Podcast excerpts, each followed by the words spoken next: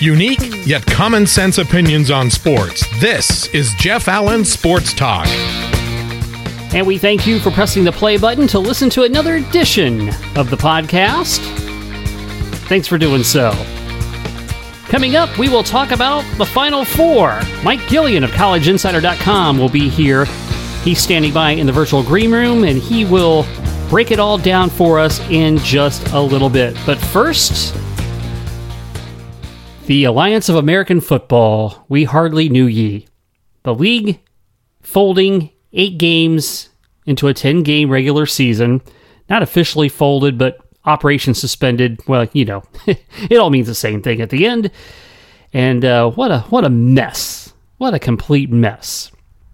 So, first of all, the league did not start with enough funding. Then we got $100 million. We're ready to go. $100 million in the sports landscape is nothing. It's, it's couch change. So they didn't really have what they needed coming out of the gate. So two weeks in, and payroll problems are already abundant, and bills piling up. They seek help. Tom Dundon, the owner of the Carolina Hurricanes, steps in, pledging to be a $250 million man to save the league and keep things going. But he wanted to press for the NFL to provide players for the developmental league, practice squad, whatnot. And he wanted it to happen like that. Well, you know, these things don't happen that quickly, ever. You know, you got the Players Association that has to agree to this, and you've got a lot of contracts and legalese to work out. That's just not gonna. That's just not gonna fly. So, first of all, you know, shame on Dundon for expecting a quick fix to what is an original three-year plan you know, let's get this thing up and running and build it and and and you know, startups are a slow build. You know, you get the occasional one that rockets out of the chute, but these things take time. And lots of rumors going on that Dundon was strictly getting this hands on the lead because he liked their technology. Their their their app that was you know so interactive and he wanted he wanted to, to get that. And so far, he hasn't done anything to debunk that theory because the man's been silent. You know, you would think if you're going to shut down the league, you'd have the cojones to say something. You know, Charlie Ebersol, Bill Polian, the co-founders of the league, Polian has spoken out. And again, you know, they're not blameless in this situation, as I mentioned, because they just did not have the proper capital to kick this thing off. And they probably came in trying to beat the XFL to the market, and it was a it was a it was a costly point to them. And here you go. You know, not only do I feel bad for the players because this was going to be an opportunity for guys to be to be noticed and get another opportunity at the at the at the professional level. But think about all these teams that have hired uh, office personnel, uh, you know, game day operations, marketing, all this stuff, and these folks are just boom, you're out of here. So Dundon is a complete douche in this whole situation, as far as I'm concerned, and. Uh, again, it's just just really really sad. You know, the Orlando Apollos were looking to be championship bound, had the best record in the league, and they don't even get to finish. You know, at least finish the first season. You know, you you you're you're you're you're really ripping these guys off. And the poor guys, some of these guys are having to pay their own way to get back to where wherever they reside. Uh, you know, the the rest of the year you know, the Apollo is well documented because of insurance problems, had to move to Jacksonville, practice in Georgia, and come down to Orlando for their games. Probably helped galvanize the team. They were always together, but uh, just just a just a shame. And because I think the league in its at its heart is a good concept. And, you know, it's it's it's you know, football year round is tough but there's enough interest. It's it it holds enough audience to where CBS wanted to add some more games to their lineup. you know, programming is uh, is is it's, a nice bit of sports programming to put in. And I think the league brought some interesting things to the table. We now know what the game looks like without kickoffs and uh, kicked extra points. And I believe uh, I put I put the question out on Twitter to find out if anybody had tried the fourth and twelve play that was to be implemented instead of doing an onside kick, and did get one response that I think that that the Atlanta team had done it. So, uh, you know, the app as we mentioned was a, was was considered to be a very revolutionary product, and you know the fewer commercial breaks, not bad. You know, I know these things pay the bills, but you know they they tested some things out, and I think that's good for the NFL to have an area where those things can be tinkered with. The AAF, eight games and done. By the way, uh, uh, uh, best-selling writer Jeff Pearlman, who uh, uh, wrote the book "The uh, The Crazy Rise and Even Crazier Demise of the USFL," had him on my podcast earl- earlier this year, and he had some thoughts that I thought were pretty interesting that he put out on Twitter regarding kind of the comparison between the the AAF and the USFL, and he had his thoughts on the demise of the league. So I thought I would share that listen with you. When I was asked earlier, first, was I surprised? And the answer is I was surprised because I thought they did some smart things. First of all, the centralized ownership. Uh, second of all, spring football. Third of all, playing in markets that weren't as obvious as you know some in uh, Orlando. Just as an example, San Diego, a vacant market. I thought some of the markets were really smart. Um, obviously, I wrote a book about the USFL, so I uh, I do understand sort of the deaths of leagues. Uh, I think a few things happened or seem to have happened or do happen when football leagues die. Uh, the first one is is especially nowadays like we tend to overvalue the interest in a sport based on the success of an established league. So the NFL does great. People look at the NFL, they say, "Oh, people love football." USFL did the same thing. People love football. In fact, the founder of the USFL, this guy named David Dixon, uh, he sort of presented poll findings, poll results to potential owners and he was talking about how much people love football. And look, this is going to be great because people are passionate. But um, just because you're passionate about football doesn't mean you're going to be passionate about a new league. And that's a huge issue. And the difference actually between the alliance that I didn't think of at the time and the NFL, as far as when it came along, uh, excuse me, the alliance and the USFL, when the USFL came along in the early 80s, um, the, the NFL was not a year round endeavor right? You had the draft, that was kind of a big deal, but that was it. And the NFL was thought of as very seasonal, specifically seasonal. Baseball was here, the NFL was here, the NBA was here, hockey was here, and that's it. Nowadays, the NFL is a year round endeavor. And I actually think, and I, a lot of people I think, think that the offseason is more interesting than the actual season now that you have uh, unrestricted free agency. I mean, Antonio Brown's whereabouts, uh, Odell Beckham's whereabouts, I would argue, are far more interesting than watching Antonio Brown or Odell Beckham play, and they're great players. But the mystery of it all, the draft, reading a uh, reading a potential draft and wondering, um, and wondering where players are going to go is really fascinating. So, I just think the uh, the idea that like, well, it's the off season of the NFL, so we can we can play now.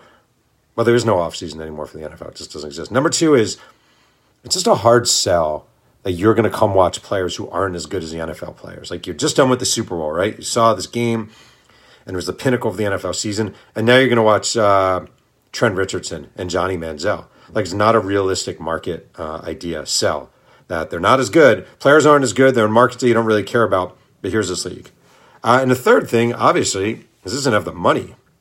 I don't know how you start a league with so little money and so low. I mean, the USFL, say what you want, their investors were very wealthy men who committed to X amount of time. I mean, this was preposterous. Uh, they just didn't have enough time. They didn't have a commitment from the NFL. It was just a joke. Whoever, I'm shocked actually how bad the business model was. And I, have been saying all along, because I've been asked during promotion, USFL promotion, what's going to do better, the Alliance or the XFL? I always thought the Alliance, because I think the XFL comes with real baggage. But nowadays, I mean, maybe the XFL survived. This doesn't bode well for it. But the Alliance, it just didn't work out. The good news is, as I said to my son, in a couple days, you're going to see jerseys and hats on sale for 80% off, and that's your time to get your own San Diego Fleet hat. Anyway, I'm disappointed. I like startup leagues. I think they're fun, but um, this was just this was just a mess from the beginning. And uh, the one thing I will say, and this is important, I feel bad for the players. Like I feel really bad for the players. These are guys who are getting to live their dream. They were excited. Uh, one more shot at the NFL. If you're Trent Richardson, like this is great for you, right? Uh, Christian Hackenberg, I mean, play well, but it's great for you. This idea that you can have another shot, and um, that NFL teams would be watching. And now it's so short, it's so quick. I don't know if anyone really got a bump out of this, so it's really a bummer. Uh, I'm not writing a book about the alliance. I only do one startup league ever.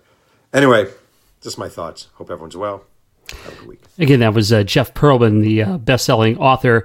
Uh, some good, com- interesting comparisons there between the USFL, which has been the most successful spring league that has. Uh, uh, well, I, I take that back. It outside of the NFL, the most successful spring league, the NFL Europe, which was originally the World League of American Football, uh, had a longer run uh, as the NFL's developmental league, but uh, the USFL, aside outside of the NFL, has been had the longest run.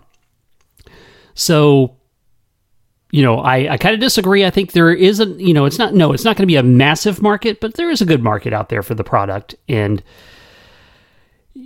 again, it's, it, it, you know, it's between the college and the pro level. You're going to see some decent, you know, and you get a guy and you get the right guys in there. You get the, you know, you get the Steve Spurriers, the Rick Neuheisels, uh, uh, guys that, uh, that, uh, have good offensive minds and, and, and bring a little bit of excitement to the game.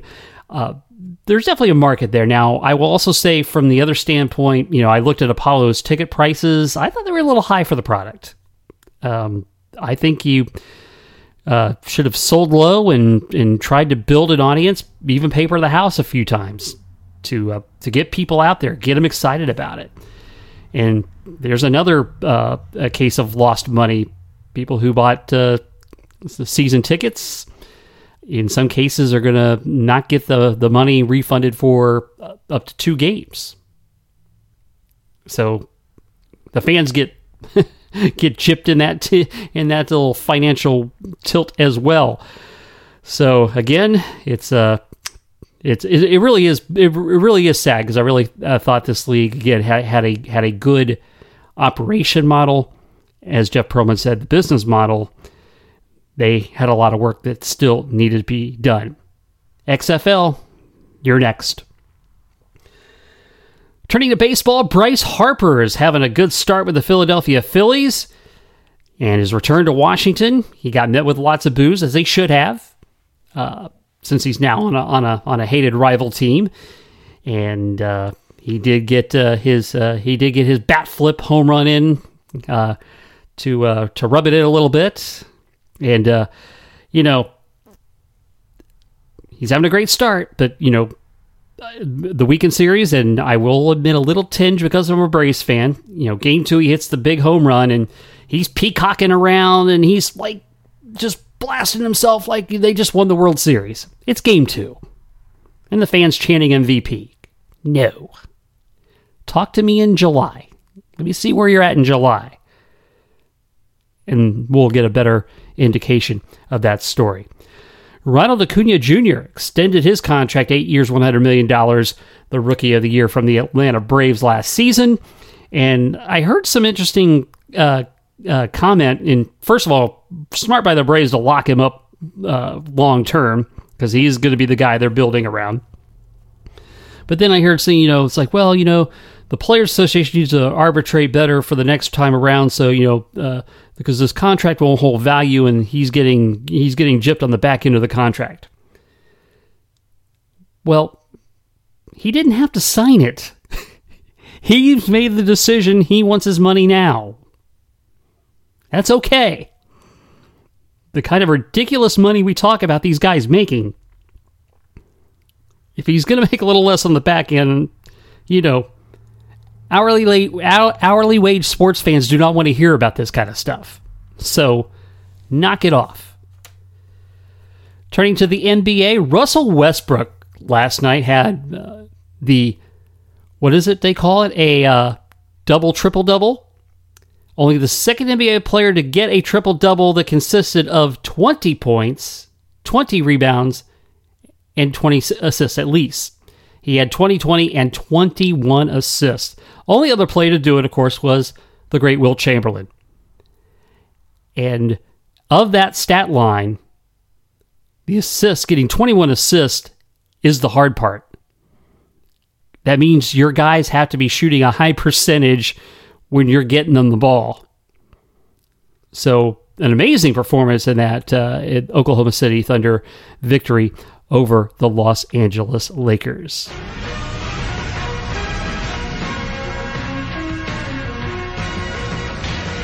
It's time to talk the Final Four, and here to help us preview that is the former assistant Jim Larrañaga at Bowling Green and George Mason. Ten years as the head coach at Longwood University. He moved them to the Division One level and eventually to the Big South. Most recently, an assistant at FIU from CollegeInsider.com, and also he does work for ESPN Plus. It's my pleasure to welcome Mike Gillian to the program. Mike, how you doing this evening? Doing great, Jeff. Thank you very much for having me on. Once again, I'm in beautiful Huntington, West Virginia. We're getting ready for the, the CIT, the CollegeInsider.com championship game tomorrow night. Myself and Dave Popkin will be calling that here. Marshall and Green Bay, excited about that. Yeah, That's awesome. It's not the only Final Four going on in Minneapolis. I got to give it a quick plug to get started. Absolutely, shameless plugs are always allowed for sure. Uh, so let's talk uh, the NCAA Final Four, and uh, let's start uh, with uh, Virginia and boy, just looking at this story, a year ago, they're they're the first team to lose to a 16 seed. They're staring a double-digit de- deficit to another 16 seed starting out this tournament. So the the wheels look like they're coming off. But now here they are in the final four. Uh, how is how has Tony Bennett gotten that together? well, Tony Bennett's a great coach. Last year's result notwithstanding, I'm going uh, go back into the shameless plug category for just a second one of the things that occurred, uh, UMBC in 2017 made the CIT semifinals. Ryan Odom has publicly stated many times that was a springboard to, toward their success, beating Vermont in their conference tournament championship game, and then going on to win that first round game. The only 16 seed ever to beat a number one in the NCAA tournament. Mike DeCourcy yesterday ranked his top 80 upsets in NCAA tournament history, had that as number one. But in, in a weird way, and there's always irony, that probably helped a great deal for UVA preparing from the minute that happened to the position they find themselves in now. For what it's worth, everybody has their picks when you when you get started in the tournament. I picked Virginia to win the national championship. I picked them to go to the Final Four last year, and they lost in the first round. But I think that something, when that type of thing occurs, one of two things can happen. It's either a galvanizing force that draws everyone together towards a common purpose, a common goal, or can fracture everybody apart. So that point of reckoning for UVA, Tony Bennett and his his group, his coaching staff, able to pull everybody back together to galvanize them and not dwell on the fact they lost to UMBC, but use that, own it, recognize it, and use it as a constant reminder and motivation as to what can happen. Have it in the back of your mind, drive you forward. Now they find themselves in a position to play for a national championship. And what a thrilling game it was against the Purdue Boilermakers, and the exciting play at the end where they were at uh, the end of regulation, where they were able to come up with that tie uh, with the, the, the the long pass from Clark to uh, uh, Diakite. Uh, what amazing poise under pressure on that tap out. It's amazing when that does happen all of the things that have to go right. And I don't know, Jeff, how many. If you isolated them, are there 10, 12, 14, 16? How many things actually in that circumstance have to go 100% correct in order for you to be in position to even get the shot off to make the basket to tie the game to send it into overtime? And basketball gods are on their side, perhaps. I mean, it's a great play. It's very exciting. Carson Edwards was unconscious. He was in the zone. Purdue put themselves in position to win. They didn't get one rebound at the end of the game by chance. The ball bounces Virginia's way. Next thing you know, UVA's in the Final Four and Purdue is not. It doesn't take away from any of the seasons that teams have when they lose in the Elite Eight or the Sweet 16, even in the first round of the NCAA tournament, like UVA did a year ago. What it just means is you're the benefit of some breaks, some good luck, some good play, and then you got a chance to win it all when the Final Four comes around. Yeah, and so they will face the Auburn Tigers, who have made their first Final Four in 30, 34 years. And, you know, they go in without their star, Chuma, Chuma Okeke, and they were able to kind of rally around themselves to beat Kentucky in a, in a hotly contested game. And uh, another testimony to uh, what Bruce Pearl can do as a head coach. It's really amazing. And people it's easy to make predictions and then say after the fact when it goes right that, like for me, let's just say UVA wins a national championship. I'll be saying, hey, I picked them to win. But will you say that last year you picked them to get to the Final Four when they lost in the first round? I didn't think that with the loss of Okeke going into that Kentucky game, that Auburn really had a chance to come out on top. They've had a great stretch, obviously. Uh, won 13 out of 14 now, 11 in a row. But overcoming that just was, I thought, was going to be a little too much well, all of a sudden, Harper and Brown are taking over. They're playing small. They end the game with more offensive rebounds than Kentucky. They're getting second chance points. They block more shots in that game. It defies all the odds. But remember, at the beginning of the year, Bruce Pearl and Auburn ranked 11th, I think, in the preseason polls. A little up and down. They rode the, the poll wave all year long. Had a great run in the SEC tournament. Now they find themselves in the Final Four. Different way, totally different than what a team like UVA does. 50% of Auburn's shots come from three-point land. Harper and Brown, excellent scorers. But after now a week, not, a, not a day, but a week to reflect on the fact that you don't have one of your top guns in Chuma Okeke, can you still keep it at that level when you when you get to the next game? If I had to pick, I would take UVA because I picked them at the beginning. I think a little too much to overcome. But what a fantastic performance by Auburn. Great job by Bruce Pearl. Keep everybody together. even though you have some new coaches in the Final Four, it doesn't mean they're not great coaches. These guys are in the position they're in for a number of reasons. They understand the task at hand. They know how to motivate their own teams. They have great relationships with their players this is why they're in the position they're in. Yes, and I mistakenly said first time in 34 years. It's actually their first time. It's Virginia's first time in 34 years. So uh, a lot of a lot of uh, demons to be exercised for both teams, I guess, in this particular ball game. How do you, you I know you're picking Virginia. How do you see this uh, playing out? Will it be one of those uh, grinded out games? Well, let's back up for just a second because you mentioned the free throw and the tap out that put UVA in the Final Four. Auburn, awesome, right? But remember, in the first round, New Mexico State's on the foul line shooting three free throws. If that guy makes all three free throws, Auburn might be out in round one. So something has to break your way also. Here's what I think.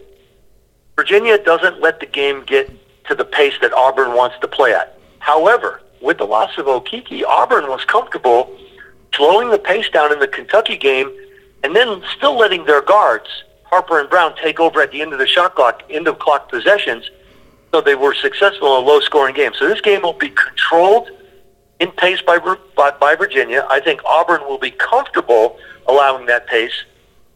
It's easy, not easy, but it's not difficult for these teams at a high level to be in the game with UVA, but it is difficult to beat them.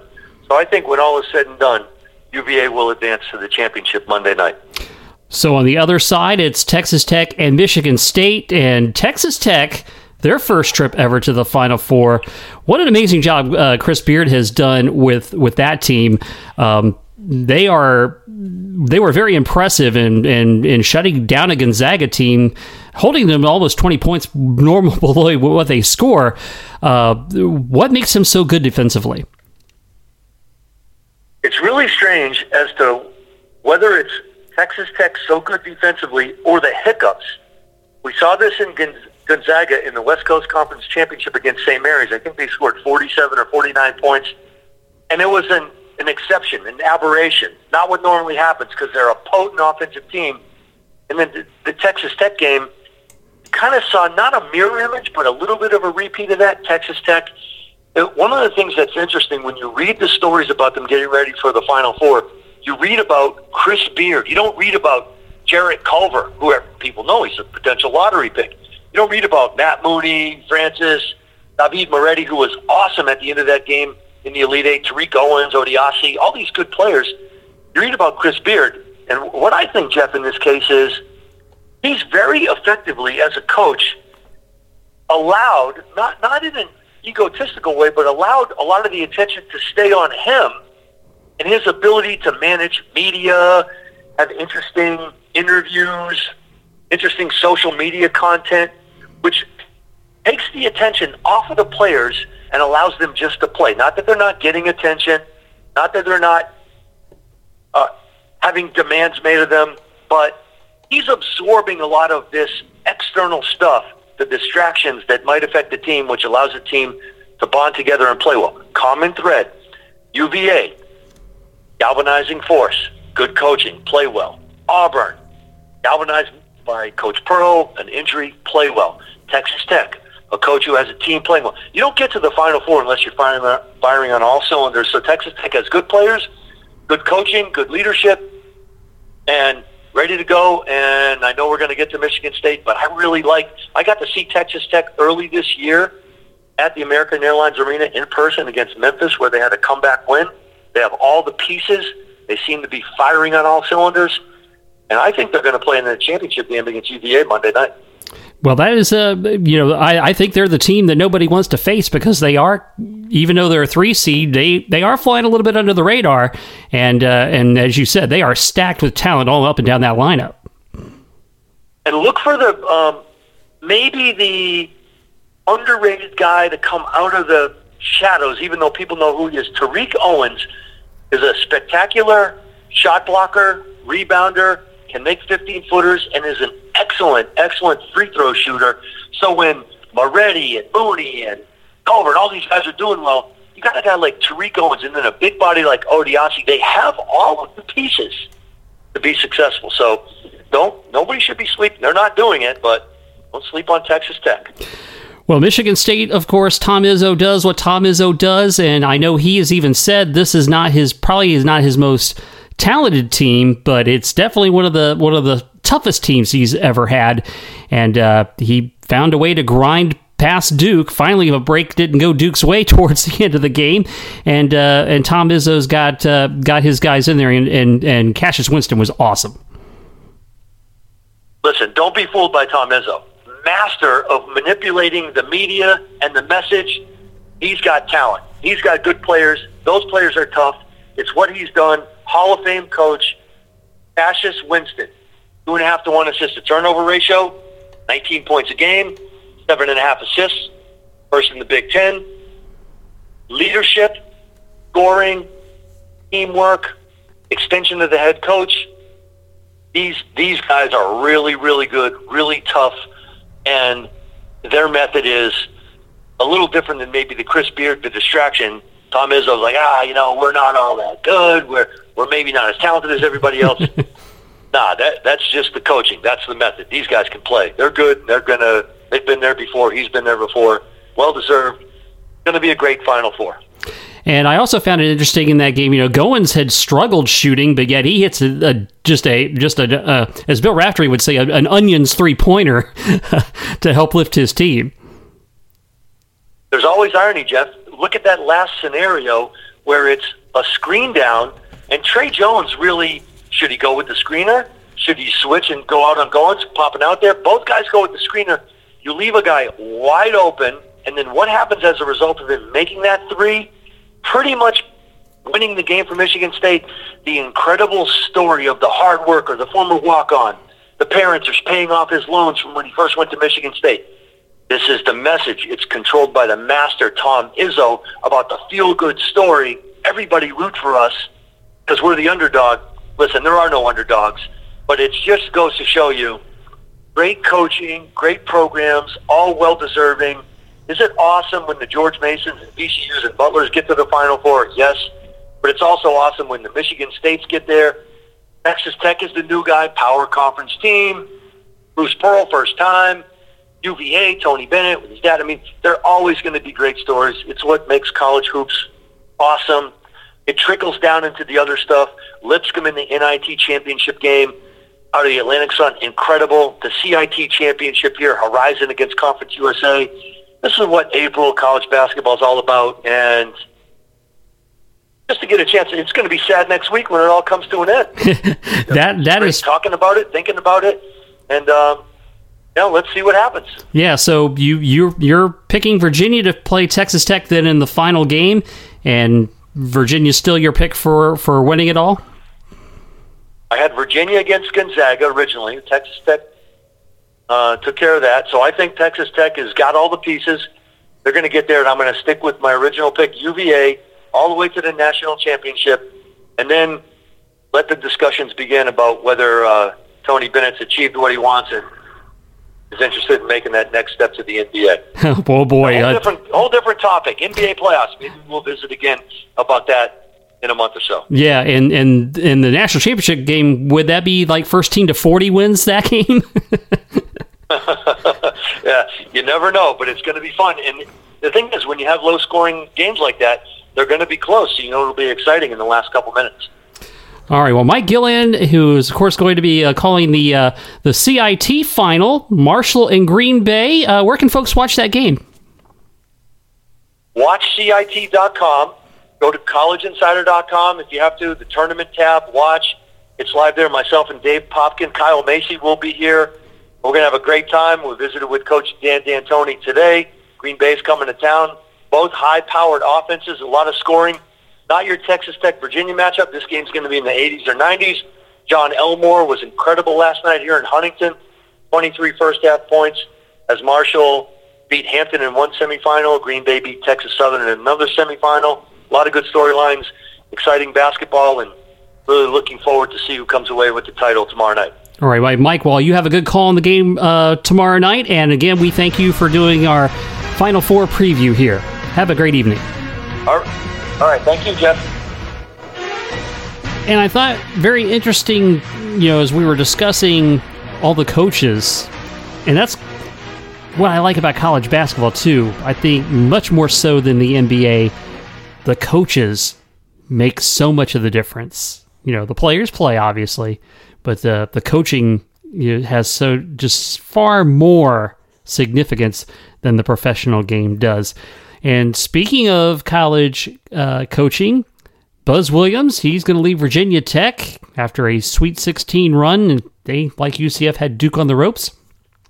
He is going to Texas A&M, back home to Texas for Buzz, and we'll see uh, where the uh, what comes of the VT vacancy. But uh, interestingly enough, um, you know Johnny Dawkins, we you know week and a half ago was you know rumored to be you know fresh off the uh, the Duke game was. Uh, oh, Vanderbilt's got him on the radar, and that that, that trail went cold, and thankfully so for UCF Knights, and uh, and haven't heard much of it. Evidently, they decided they're going to target Jerry Stackhouse, who's uh, coaching with the Grizzlies, but uh, as an assistant.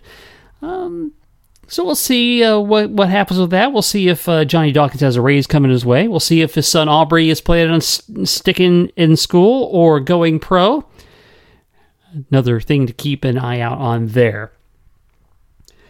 As you know, I'm now doing a new show on the Nightline Sports Network at nightlinesports.com, uh, the AAC report, and uh, also want to give a shout out to uh, to my buddies uh, Adam and Mike on the Sons of UCF podcast. They have a uh, had a terrific uh, episode just drop with a lengthy interview with former UCF coach George O'Leary.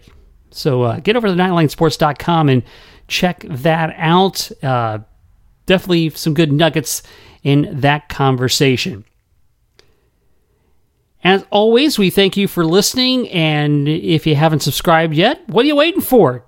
Jump on board. JeffAllenSportsTalk.com is the uh, is the address to uh, my website. You can go on the subscribe tab and find the podcast venue of your pleasure, and you can subscribe right then and there. So uh, we invite you to do so. That's going to do it for now. With that, we are done here.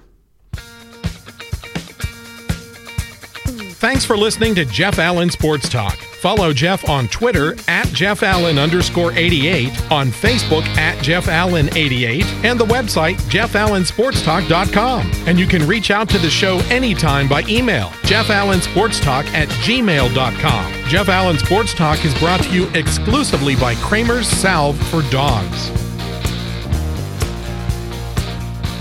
Kramer Salve is a safe and natural approach to help your best friend live an itch free life. It's made from the finest ingredients so it stops itching, heals hot spots, and painful inflamed skin. Kramer Salve contains a proprietary blend of neem, an ingredient known for its healing properties. A 4 ounce 6 month supply, including shipping, is just $30, and the 2 ounce 3 month supply, including shipping, is only $20. Help your dog in the itch and hot spot cycle. Order today at kramersalve.net. That's K R A M E R S A L V E dot net.